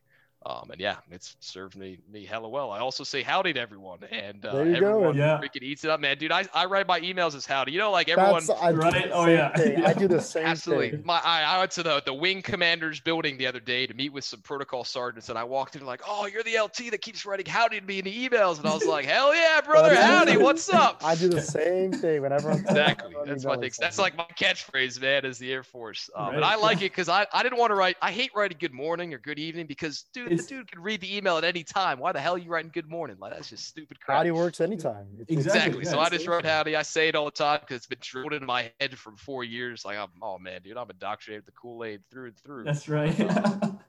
but yeah. Whether we liked it or my- not, we were indoctrinated with the Kool Aid. oh yeah. Hell yeah, brother, That's- dude. We drank it hard. So you find Aggies almost anywhere. Like you know, it's it's it's insane just where they just sort of come out of the woodwork and like just as simple because you said howdy and all the other Aggies are like you know the, they're uh they just turn yeah yeah exactly. Yeah, yeah, or you yeah, even see the Beercats. ring. I mean, Yeah. you see the ring in it. That's perfect. right. That's yeah. true. Yeah, man. Yeah, open all my bottles with it. Yeah. So how many uh how many Aggies would you say are, you know do you know are, are on your base or Aggie So- presence or that that's funny that you ask. Um, so for when I first, I'm the only LT in my squadron. I'm my Air Force career has been a unicorn career. I'm a goddamn unicorn, and that it's been a, both a curse and a blessing. Um, things have gone really well and is really wild and un, and strange, and n- no one I can talk to can like be like, yeah, man, I did this. I was going through the same stuff. No one freaking knows. wow so I'm yeah. so there hasn't been an LT at my squadron in like 15 years. Oh wow. Um, Whoa. so I don't know how the hell I got here. I assume someone at Air Force Personnel Center was really drunk and just threw my name on it. And I'm not complaining. I'm, I'm very happy to be here, but I have no clue how I got here. Um, but yeah, so I'm the only LT in my base. All right, sorry, not base, squadron, uh, the security force squadron. And we have a, I have a captain and another captain. So there are other CGOs. There are other, there's a couple other officers, but there's no one like me, an LT, right? Mm. Um, so for the first few months I was here, I was like, didn't know any other LTs. I was surrounded by enlisted guys, and I love enlisted guys, but there's that barrier, you know, between officer Sure. so I couldn't necessarily hang out with them and stuff. Um, and finally, like last month, I finally met some LTs and then hung out with them, and I met me, I met other LTs. And just last weekend, um, I went to a board game night actually because I'm a deep giant nerd on the inside, and um, I met two Texas Aggies, and they're actually class of 17. Um, and I had No seen way. them around before. Yeah. Um, can't remember their name, but the class 17. I remember seeing them in the detachment as uh, when I was younger. And um, and who would have thought, man? They were like, yeah, we're Aggies, and we all had the rings on and all that stuff. And I just found out the other day. I was talking to uh, a buddy of mine. She's uh in the band. She's she's a freaking killer over there. But anyway, she's like, hey, one of my upperclassmen is at Spangdahlem. Um, he's an Air Force guy, awesome dude. And uh, so now I got to go track him down because he's got to be somewhere around go, the base. you So go. I just found out. So yes, so there are Aggies. there. I haven't met any high-ranking Aggies at this base, um, but I've had people be like, "Yeah, my LT at Korea or my colonel here was an Aggie." Um, as soon as they find out that I was an Aggie. So yeah, we're- Yeah. We're, everywhere, man. So the It's Aggie cool Network really does. I mean, it follows through. yeah, yeah, yeah, exactly. And uh, we definitely there are people, especially I'd say on the officer side, that know about Aggies because there's so damn many of us, and some of them Yeah. got good, good uh, perceptions of us. Some of them got bad perception of us. I'll, I'll, I'll uh, give you a um, a little a little trick the way I do. So I'm very uh, self-degenerating kind of humor guy, and I hope. I've realized I've sweared already, so it's probably a dumb question to ask, but I'm about to swear again. Um, so the way I do it when someone's like, "Oh, you're from A," and I'm like, "Yeah, man, I'm one of those khaki. You probably see me on the TV and shit." and that's the easiest way to do it. Like, as long as you're not fully yourself, it doesn't matter if they don't like Aggies or not. You'll probably be all right with them. And I, now I got some really good dudes. I've been at tech school. They're all like, "Oh, you're an Aggie," but we got along real well because Yeah. just, just just a chill dude. So just don't be full of yourself and just use your ring to open things and nothing else, and you'll be good, man. For sure, for sure. It's like one ring to rule them all. That that that's the kind of uh, saying that makes us seem like douchebags. But yes, That's that's, right, yeah. oh, hardcore, man. so how has it been after graduation and all that? Man, you've been graduate for two years now with uh, keeping up with your buddies of it, because I know that's always something people talk about is that you know how close are you after you graduate or how you know so how's that been? So I know Frank So- was doing the Air Force and a couple of your buddies as well and all that. Yeah. So, oh, sorry. Go ahead. No, Nolly. I was going to say on top of that, too, uh, if I could just add a footnote to that question Hell as yeah, well. brother. Could you also describe like the journey that your buddy class went through? Kind of, um, because I, I think this would be also like for especially for a freshman who's listening right now. Um, what you know, because you there, is that you know you're told in the court that you make the best friends like your buddy class, you marry and you better your buddies. Is the, uh, but is that attraction or like that connection immediately formed during your your fish year? So I'd love to hear you know your, your take on kind of how we all that- continue to stay together. That's those are both super good questions. Um, I think I'll hit uh, Jacob's first because then that'll lead into uh, Treviño's. So, um, no, those connections are not forged your freshman year. Um, so my freshman year, uh, we had, and I think this probably happens to all freshman classes, or it immediately got clicky. So there were like little cliques of different people that, because of their personalities, interests, whatever, they kind of formed into their groups, right? And we also had a lot of freshmen. We had 22 freshmen uh, in my Oh, buddy wow. class, right? Um, and half of them would be almost half of them would be gone by junior year. Um, because we were, you guys know, by senior year we're down to like 10 or 11, and and or and of those 10 or 11, four or five were new people that came in. Mhm. So of the original, by the time we got to like my senior year, there was like nine of the original buddy class. But going back to the freshman year, no, you're not going to have those initial die brother, band of brothers, Captain Winters connections. It's not going to happen. Um, but you will lay the seeds of that. And I lucked out. I was, uh, you know me, I, I kind of like get along with everyone. I'm willing to just talk with anyone because I'm a weirdo. And so um, I didn't wasn't part of any of the cliques. I'd kind of just hung out with different people. My roommate was kind of part of one kind of clique group, but he was also super like hang out with anyone dude. And so the two of us kind of worked out well together in that we just were part of all the different groups. Um, and so I had laid kind of that's when you have the chance to lay the seeds with everyone. But don't don't go in your freshman year or a freshman right now. Don't be like, man, I don't feel like I'm super close with my buddies. That takes time, man. It, it takes time and experiences. And the fact is, is that people will change and mutate and leave and come back and go to other outfits and stuff. Um, and so I'd say uh, my sophomore year, I basically got like uh, like a long distance communication with everyone. So I kind of continued to build relationships, but it was more like the uh, distance makes the heart grow fonder, right? Yeah. Right. Um, so I can't really speak to what happened sophomore, year, but I think as um, sophomore came around, we lost some people, which kind of destroyed the cliques. And also, people kind of realized like cliques are stupid as you start to mature because everyone's super immature in their freshman year. Um, and so I think sophomore year, people started to kind of become more of just one buddy class. And I think the piss head mentality kind of forces that too. Because if you're all trying to do your own separate thing and say screw you to each other, then the fish see that and you look stupid. Um, so I think it's partly Corps influence, but also just partly maturity. Things started to congeal. When I came back junior year, um, at that point, it was pretty much we had we had lots of losses, and the ones that remained um, were pretty tight, and we all got really tight. And I'd say by junior year, that's when my like really close relationships were, were forged, and I really grew to really care um, and and and depend on the people that are around me. Um, and we had a lot of things. I'm not sure, like, not necessarily going to go into some. Some of them are pretty personal, Sure. but we had hard stuff happen um, to some of my favorite people on earth, man. And um, th- things that made me question if those people were even going to be around by the time we graduated college. And I- I'm talking like life and death kind of stuff. Um, Yeah. That's not necessarily going to happen to every buddy class. Um, but the fact is, is that uh, that combined with the fact that I already cared so much about those people after now spending two, going on three years with them, um, I can't imagine my life without them. And um, one of my uh, one of our best buddies didn't even join our class till till junior year. That was our first sergeant, Haley Nauman. I was lucky enough. I got she, she and I were together in Air Force since freshman year, so I kind of already had a relationship with her. But she became one of our most integral buddies, even though she didn't show up till junior year. And I think that just was a continuance of maturity and growth and and caring for each other. Um, and and it comes around. And that's not to say that I have the same relationships with all my buddies. Some of them I'm more close to than others. Yeah. Um, and I'd say that's just the fact, human nature. You're just gonna grow closer to some people and maybe not some others. But I'd say as a whole, my entire buddy class that was that remains, um, we're all pretty tight, and then a few of us are, are super tight. Um, there's some of them I talk to almost every day. Um, and and if I can't talk to them every day, I feel sad that I can't. Talk to them. Yeah, no. But but the ones that we lost, uh, I know some of our buddies keep up with them. Can't really say I kept up with them uh, very much. I still think fondly of them and stuff, but they kind of just fall by the wayside because you're just constantly doing stuff together in the Corps. Yeah. And so to get to to your question, Treviño, uh, oh, and by senior year, man, it was live or die, dude. Everything. The only reason I looked forward, like I loved working and training you guys, but the real reason I looked forward to getting up every day was to go do stuff with my buddies, man. oh yeah. So I, I, I didn't give a crap for classes for four years and everything was just buddies.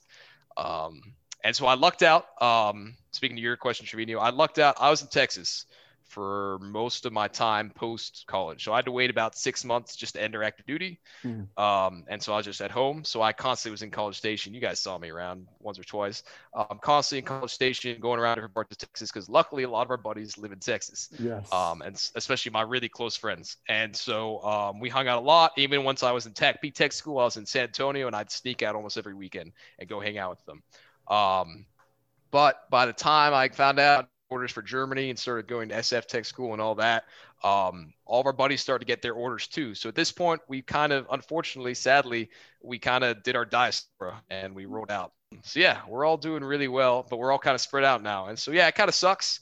Um, I keep in contact with them. I talk with a lot of them daily on the phone. I play video games with other guys um, on the computer, and we get together.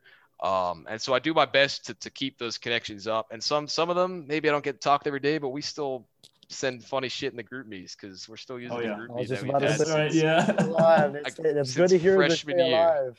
It's Yeah, good to hear you stay exactly. alive even after. Um, and and we even just post pictures and stuff of fond memories. Um, and I I go through nostalgia trips a lot of times, and I'm scrolling down through my gallery of pictures, and I'll just find something of funny stuff between me and some buddies, and I'll post it in there just because I miss it. Um, Yeah. but yeah, it, it sucks. I guess I'll tell freshmen, whoever's listening in the Corps and stuff, or pro- prospective people that, hey man, you're gonna you're gonna build these awesome relationships, and then you're gonna graduate, and then you're gonna lose them.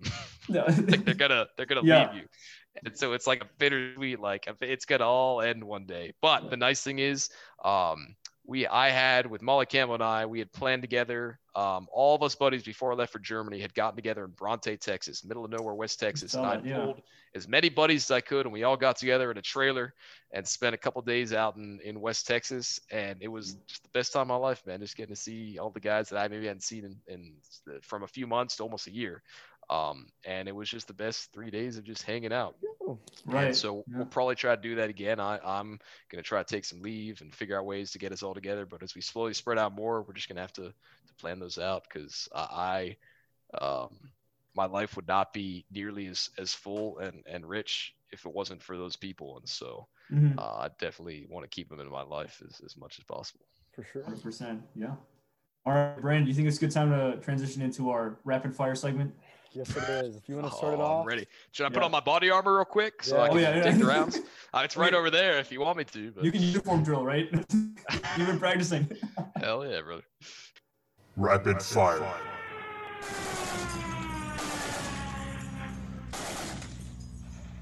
So number one, favorite Aggie tradition. Favorite Aggie tradition would. Oh, there's so many. All right, be a tie between Silver Taps and mm, Boot Bulls. Okay, well, that's, that's a good one. Hoople is a good it. one. Oh, yeah. All right, favorite campo. I know this is one you have to bring from the back of your Favorite mind. Campbell. Oh my God, I gotta. s- All right. Get your cadence All out. right. Yeah, definitely don't have that anymore. Uh, it's, it's in a box somewhere. Actually, I definitely do have it. It's in my Aggie memorabilia boxes. Um, uh, not, not there's like was it the the John fifteen thirteen. He's uh, there's nothing sweeter than he lays his life down for his friends. I'm butchering that, but that's probably my favorite Okay. one because No, I got that's in my enough, so yeah, much. yeah. Uh, but the other favorite one I have is the one that I never learned. Haha, Miss Carter. Um, the Aggie women's one. It was like the final one I had to memorize, and she was like, "Did you learn it, Fish Diazzi?" I was like, "No, ma'am, I forgot or whatever." And I got to do push-ups or whatever, and then I just never learned it. I'm sorry. I love Aggie women; they're the best ever, and I'm not. Um, but I never learned that campo, and it's kind of like my favorite one now, just because I never learned it. Right. Yeah, yeah. Cool. I also like the Savage Six one that um that Who made it?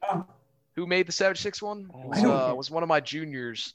Um, Mer, I don't remember. Anyway, that's an awesome That- one too. that That's we- actually an awesome part of history because I, I never knew like how long that was in existence. So that's like, I think, I think, yeah, I think it was one of my upperclassmen that made it, but I may be wrong on that. But I know that was. we should we should definitely find that find uh you know because we're also trying to rebuild the outfit's history too. So that'll be an awesome person to talk to. Hell yeah. Definitely. Oh, and Danger 79ers, just because I freaking just about- badass, Oh, dude. I wish I could be Danger 79er. I would, I would sell my right kidney to be to be Danger 79er, man. To do all the badass combat stuff Yeah. he did. Um, I, that's why I went and did push-ups in front of his statue all the time because it's That's just freaking hero. Excellent. Yes. Yeah. Ex- all right, next question. choices. Rapid fire. All Thank right, so favorite year in the Corps. Favorite year in the Corps, senior year. Senior. Year, there you go. Sweet. Alrighty. So, um, so yeah, we'll, we'll add allegedly in the footnote here because uh, it may be necessary. But best prank that you pulled on your upperclassmen or was pulled on you? That's easy. It's freaking easy. It's the Okay. goat prank. I was just about to say. I remember that. It's the prank. greatest prank of All right. all time. had the a- All goat right. So for, for our listeners who, uh, who have no clue, who have not been graced with the story of the Exactly. goat prank. You, should I tell it? Okay. Absolutely, all right. so please. it's a cold, dark, damp, musty day, and some day that I don't remember because I don't remember the date. Uh, but anyway, uh, sophomore year. Yes, man. Yes. My details are getting squished up. Yeah, Yeah, yeah, no, sophomore was- year. Yep, sophomore year. I was- So I was in filthy fifth, those damn bastards. But uh, I hung out with my Savage Six buddies, and we were we're driving along. We decided we're gonna pull a prank. We're gonna get a uh, a goat in the dorms. So it was the 21st or 20 something birthday. So all the zips are out drinking that night, and um, owned a farm up in Normangee, Texas, um, which is a little town between us and Dallas, and um, he uh, we drove up there and two trucks and uh, we had a goat back there in the chicken farms. And he was an awesome little goat. Dude was just a cool ass goat chilling back there. And so we put him in a cage and we put him in the back of the truck covered with some blankets and we drove back down to college station. And we started to hatch our plan of how we were going to deploy this goat. And by the time we got to college station uh, we knew that we were going to put the goat in first sergeant's room. And that's all we had. So so and then i remember asking we pull up in front of busby and I was like, what's like our plan, like our exit plan? Like, how are we going to get rid of this? Like, ah, man, we'll just figure it out afterwards. So we had no exit plan whatsoever. Um, so we pull up in front of Busby. We're like, crap, there's cameras in Busby though. So we can't go through Busby. At this time, we're living in, was it dorm eight? Yes. The one that's yeah. connected to Busby. Yeah. Mhm. So we wanted to take the elevator up Busby. There's a big ass goat that we were going to carry in this cage. Um, but there are cameras in there. And so we're like, we can't go in there. So we decided we'd go down the quad to the left of Busby and go all the way down the quad, down our dorm, and come up through the stairwell Okay. on the backside of dorm eight. So if anyone happened to be looking out their window at like nine at night, 10 at night, at the quad, they would have seen four people carrying this crate with blankets over it, going, nah, nah, and pissing shit coming out of it, just like this, walking down the quad. I can't believe we didn't get caught. No one freaking even No one called out to us. I don't think anyone was on the quad, thank God. So we make it all the way down to that end of the of the dorm. We get to the stairwell, and then we're legitimately this is a big ass cage. It's like a full size goat, so it's almost wall to stairwell uh, railing. Like trying to maneuver this goat cage as he's the goat's like swinging around inside the cage, trying to maneuver it all the way up the stairs because we lived on the freaking third, Third floor. floor. Yep. so we finally get up there. Now we disassemble the cage and we have like a little leash around the goat and we hide the cage and we lead the goat down the dorm room. And man, it was just lucky no one came out of their room in that two minutes it took to get from the hallway to the um. And so we get down there and we let the goat in and we quickly like push all of his paperwork or homework and stuff, everything out of the way so he doesn't like eat anything. And uh, we put the goat in there and like cool. And then I think it was I don't remember who. Someone had the idea to set up a camera um, in the corner of our room with Bluetooth so we could watch the goat and watch them actually open the door and, and encounter it. And so we went to the room next door. Um, so we sat in darkness and locked the door and we set up the camera, this Grady the the the the goat. and we left the lights on for the goat. We didn't want to torture the goat, Of right? course. And somehow the goat Right. dude found homework within like 30 seconds that we had missed and started eating. So whoops. And then the dude, the goat starts eating the blinds. And then no shit, this goat walked up to the uh to the door and started trying to open the door and stuff. This is a very smart goat, probably because he Oh my- just ate some homework. Um but yeah, but he didn't make it out. And so we're sitting there and waiting, and it's pretty late at this point. And finally we hear all the seniors come back in. Um and I think it was the EXO who opens the door and the goat looks at him and goes, "Bah!" and he looks at the goat, looks looks back out, closes the door, opens it again, stares at the goat a second time. The goat stares back at him, and then he sticks his head out in the hallway and goes, "Hey man, I think there's a goat in your room." Oh my god. And so so uh so then everyone's like what? A goat or whatever? And they come up there and there's just a goat sitting there. We're like who the hell put a goat in our room? And he slowly watches like all the seniors like are slowly like what the hell's going on? And we're all like holding over our hands over our mouths trying not to laugh in the room next door. And this goat's just going man stuff. And then they're like they're like in like why did you have a goat in your room man? Like why, why are you keeping a goat in there? It's like it's not my goat. I didn't put it in there. And then the goat starts pissing on the floor. So they're like get the goat out of there. So they like escort the goat down to the bathroom and intern the goat in the bathroom all the way down to the end of the hallway. And at that point, they're like fish, and they start yelling for fish and stuff, and like fish, get out here, because Yeah, I, immediately I they was, assume. I was one of the fish on that wall. Yes, yes. Oh man. So they immediately assume it's the fish, and so uh, we hear we're still in hiding, and we hear all the fish come out. Goat's been now interned in the bathroom. Um, I'm assuming bawing and peeing peacefully in there, and uh, they call the fish out. It's like two in the one in the morning or something, and all of them are all sleepy eyed. They're yelling like, "Who the hell put this goat?" And none of you have any idea what they're talking about, right? And they like line me up on the wall, and they. And at the point that they're like, they were like, "Get out of here, everyone!" We decided to come out there too. Still just playing it by ear. I don't know what Oh my. God. Come out Yeah, right. So we come out and we're like, "What's going on?" Like, there's a goat in the room. Um, and we all start getting mad because we're pissed. So we're like, "Who the hell did this? Which fish did this?" And we're like yelling at them. Oh And we're like, which one do you put a goat in, in the CO's room? And you're going to be freaking screwed tomorrow. And we're all beating the crap out of them. And Streckfist knew me while I was from five. He knew me probably because I was around, but also he was my flight commander at RTC. Um, and he, we were, he had driven me around a few times. So we knew each other pretty well. And so they're like yelling at the fish, and the, you guys have no answer. Like, you're all just like, uh. And um, uh, so then I'm like, hey, uh, hey, I don't know who I'd say the Streckfist, like, hey, uh, man, I don't know which one of these fish brought this goat in here, but we got a buddy uh, with a farm because this goat keeps pissing and stuff. And like, whose is it? We need to get rid of it. And I was like, hey, we got a guy with a uh, buddy with a farm north of here. We can go keep the goat there. Uh, we'll take care of the goat while you guys finish out the fish. And Streck was like, thanks, Niazian. I appreciate that. the exact same. Oh. Perfect. Yeah, So- perfect getaway. So literally, we take the goat and walk it out of Busby, and we walk it back down through the elevator of Busby all the way to the bottom, and we walk back out to where our truck are, po- are parked in front of Busby, put the goat back in the truck, and drive off. Wow. Talk about pissheads, torments, and fish. Okay, no, so I, I have my version of the story real quick. Like, yes, So- please, please tell. I was- can't believe we got away with. right. it. so the Sorry. best one was like I remember um when uh and so so for for anyone who's listening who's who's uh, not aware so when we we, we don't have um shower, like bathrooms or showers in our in our rooms we have a community uh place with stalls Communal and so you shower, have- yeah. yeah, communal shower. So uh, the address to get there is you wear your bathrobe and you have a towel, and then you go and you you have to swipe yourself in and whatnot. So I remember it might have been like nine or 10 p.m. and I'm I had just finished studying or whatever, doing homework, and so I'm walking over, and I think the point where our stories kind of cross intersect, uh, uh, Nick, is where y'all were transporting the goat into someone's like room before you moved it over. To- so I remember just standing there and like I guess I was I, I just woken up for a nap or something. Like I just don't. All, all I saw was four piss heads or you know, four or five piss heads moving a box with a white sheet on top of it. The goat didn't make any noise though. So I was like, Did I'm we like, tell I'm- you to go to bed, fish? I think so, probably something like that. Or like I don't even remember, but like I, I was just like I, I can't see anything. Like I'm just gonna go shower. I do remember that. I didn't remember that was you, but I remember someone saw us, but we were still okay because it was still covered, so you didn't know Right. that it was a goat yet. and Yes, I forgot about that. like that goat didn't make any noise like at, at the time. So like it was perfect where you know even if i could have done something about it like it was it's not gonna happen. And i was i was too like terrified to do anything anyway. So when they call us back out and then i just the next thing like you know i, I was confused. Okay i see uh, a box being carried in the hallway.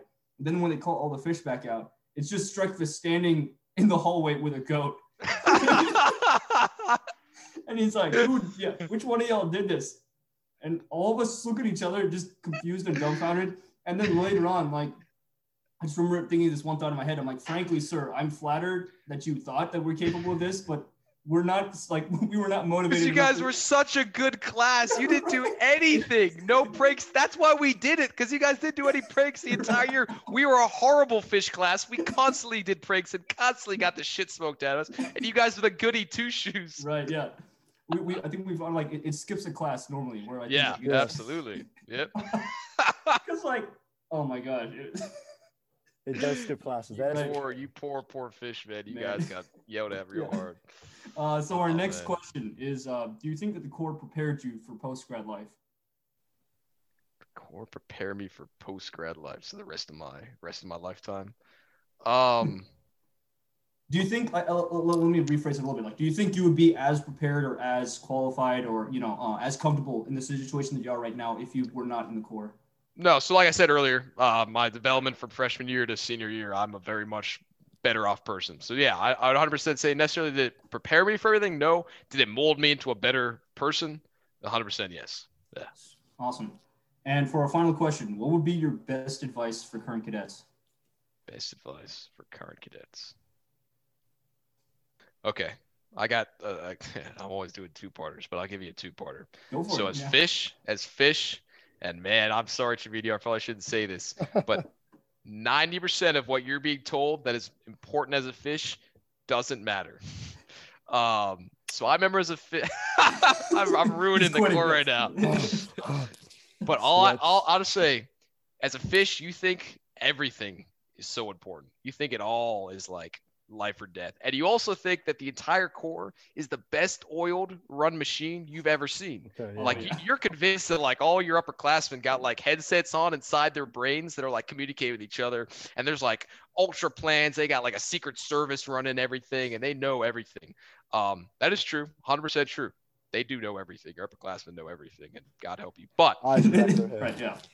that part I'll 100% confirm. But the part I'll say what isn't true is that it's not life or death. So I uh, my advice to fish is I've seen some people go from fish year to their later years and because they think they failed fish year or they don't think they were successful, they let that color the rest of their career in the Mhm. Corps. Um, and it turns them into bad cadets and people you don't want to be around versus the people that take the good and the bad of freshman year and then move on and just try to do good things afterwards are far more successful. So that's my advice to fish is that don't think that your life's over just because you failed something or screw something up. That's the whole point of freshman year. And that's what I mean by it doesn't matter. It's not that it literally doesn't matter. It's not that you shouldn't do anything. You shouldn't care at all. But don't think that just because you're not succeeding at everything means that you won't be a success because it, it's not true. Every one of us sitting here, all of your upper failed it at something, if not lots of things. And they also succeeded at things, but they definitely were not A star shooters that did every single thing right because if they were, they wouldn't be humans. Um, so fish. My advice to everyone, um, is something that I try to live by every day, and that's really the only thing that mattered in the Corps was taking care of people. Um, there's a lot of a lot of things that happen in the Corps. Everything from your school side because it's college, but it's also all the the Corps requirements and everything. But the things that I'm most proud of and the things that I will hold most dear are the things that I did for other people um, to help them and take care of them. Be that my buddies, but also my underclassmen and my upperclassmen. Um, the, the the the most the, some of the best things that ever happened to me in the Corps was when someone up to me and told me, "Hey, uh, you probably don't remember this." And most of the time, I didn't because it just was a little thing. But they were like, "Hey, you did this for me, or you said this to me." Um, I remember I was sitting senior year in the grill, the pavilion, and um, a, a girl came up to me and I was just sitting there eating because I usually ate there between classes. And she was like, You probably don't remember me or remember this. Um, but I was like sitting outside, I want to say it was the RTC building or something, um, crying. And uh, you and another person came up to me and were like, Are you okay? And just talked to me for a minute. And uh, I think she had, I don't know if she was, um, wasn't able to continue in the Air Force RTC or something. I guess I feel bad now, but I remember hey, you talked to me and you told me things were going to be okay. And you kind of just gave me like, like, hey, here's what you can do. Like, you still can figure things out. You can get a plan and just talk to me for a few minutes, just out of the blue. Never knew you, never met you before, kind of thing. And uh, that changed my life. And um, I'm going into the Air Force now. Um, wow. And uh, and and you really like you really helped me that day. And uh, man, that blew my mind, man. That was just the best feeling ever. I was sitting on cloud nine. I don't think I learned a single thing the rest of the day because I was just sitting there with uh, a big grin on my face. Because Definitely. I'll be honest, man, I, I I try my best to take care of people, but I tend to feel like you know I'm probably not not doing very much. And so, um, as much as I did for her for her and helped her, she really helped me because it just made me feel like, hey, man, you actually had an impact. And um, if if you take care of people, even if you never find out, even if you never get that response, um, if you know that your main focus was to take care of people, then you'll you'll be a success, and and most importantly, you'll take care of people. So. Yeah, that's well awesome. Yeah. yeah, love that. Well said. Well, Nick, we uh, this was a highly uh, anticipated, and we, we were super excited to to, to, get to talk with you. And uh, well, it's been that. yeah, uh, it's been. I mean, it has been a long time since we caught up for sure. So no, it has been like yeah, got more beard than I've ever seen. And oh, looking so official and, and in charge now. It's crazy. the boots yeah. are here and everything, man. I mean, oh hell yeah! So it's, it's great, zip here and everything. Yeah. Well, thank you very much for having me. I hope that uh, it was a, it was a good time, and, oh, and yeah. I really enjoyed just talking um, and seeing you guys. And uh, if you ever want me again or anything else I could ever help with, um, you let me know because Savage Six is, is where it's at, man. Savages till the end. Yes, sir. Yeah. Awesome. Um, well, yeah. We so, end it with a whoop. That would be toolish. Can we do that? Yeah. Yeah. All right. All right. All right. Three, three, two, one. Woo!